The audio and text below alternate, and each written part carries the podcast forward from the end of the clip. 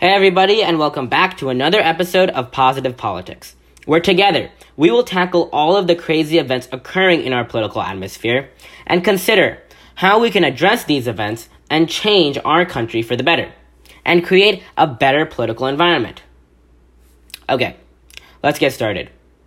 So, a couple of days ago, Senate Minority Leader Chuck Schumer made huge headlines for his comments on the Supreme Court who is currently hearing a Louisiana abortion case. The chance of the Supreme Court upholding a restrictive abortion law has sparked major unrest within pro choice communities and has caused numerous reproductive rights rallies to occur in front of the Supreme Court in recent days. And at one of these rallies, Senator Schumer yelled, quote, I want to tell you, Gorsuch, I want to tell you, Kavanaugh, you have released the whirlwind and you will pay the price. You won't know what hit you if you go forward with these awful decisions. End quote. Now, before we keep on going, I want to make it clear that Schumer did apologize for these comments. But still, for an elected official with as much power as Senator Schumer to say this is pretty scary.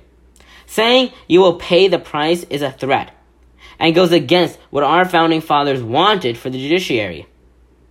Under our Constitution, we have an independent judiciary that is supposed to be protected from coercion from other government officials, or even coercion from the people themselves. Our founding fathers even placed provisions in the Constitution to make sure that the judiciary stays independent, such as putting a fixed salary and a lifetime appointment. With this, Justices should have no pressure from anybody to vote a certain way because their money is not on the line and their job is not on the line.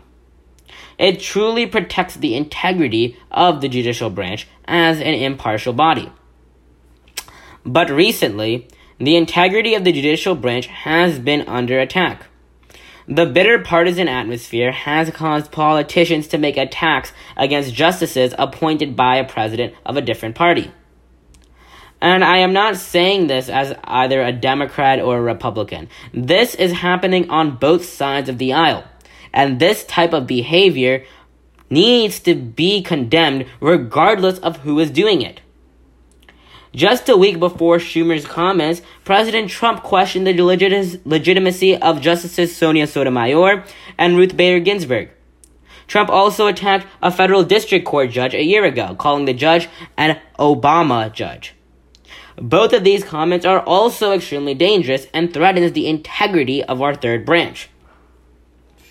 But what makes Schumer's comments so disappointing is not just that it was more extreme and threatening than normal comments against the judicial branch, but it also shows the normalizing of Trumpian language in our political discourse and the weaponization of bipartisanship to achieve partisan ends. Throughout his political career, Trump has repeatedly attacked our institutions and has been reckless with his rhetoric. And now we have started to see a trickle down of his demeanor on other members of our government. In a previous podcast, I talked about Speaker Pelosi ripping up President Trump's State of the Union address, something that is so uncharacteristic of her. With Trump being the leader of the Republican Party, his divisive speech has been normalized for a while now, and their pitch to voters has been to get used to it. However, now two of the most important leaders of the Democratic Party, Pelosi and Schumer, have stooped to his level, showing that they really are no better. And the most disgusting part about what is happening is this that the Republicans are quiet when Trump attacks Supreme Court justices, but then act extremely angry when Senator Schumer attacked the justices the previous week and accuses him of being partisan and destroying our institutions. And then Democrats, such as Speaker Pelosi, are now having a hard time condemning Senator Schumer for his comments, but are ready to flame Trump immediately whenever he says something inappropriate. This hypocrisy exposes how our politicians only call out partisanship when it is politically convenient for them. And it shows that they are not even 1% genuine when they say that we need to stop throwing attacks at one another and come together. And then we have the people that point the finger to the other side as a justification for their own divisiveness. After Senator Schumer said his comments, some Democrats actually applauded him because Trump does worse every day. And whenever President Trump is accused of saying something inappropriate, the Republican line of defense is always that the Democrats do this too. And in fact, no, the Democrats do this worse, is what they say. They are always pointing the finger to one another without ever looking at themselves first. And you guys may be thinking that this is just normal politics, that this is not harmful. But when it starts to corrode the integrity of our Supreme Court, who is supposed to uphold the Constitution and only the Constitution, it becomes a problem. This system only works when we have faith in our judiciary, and people in power start to question the legitimacy or even try to influence them, then we are in huge trouble. However, I do understand the fear that members of the Supreme Court could actually be partisan. After all, it does logically have some merit. A Supreme Court nominee from a Republican president will likely be conservative and vice versa. Otherwise, the president would not appoint that person in the first place, right? But even though the Supreme Court nominees are appointed by presidents, they are not beholden to the president, and neither the president nor Congress has control over how they vote. And that's the crucial part. We cannot allow our political atmosphere to become so extreme and divided that we start hastily accusing Supreme Court members of being partisan. We cannot live in a world where we're constantly fearing that the conservative Supreme Court members are beholden to the Republicans and the liberal Supreme Court members are beholden to the Democrats.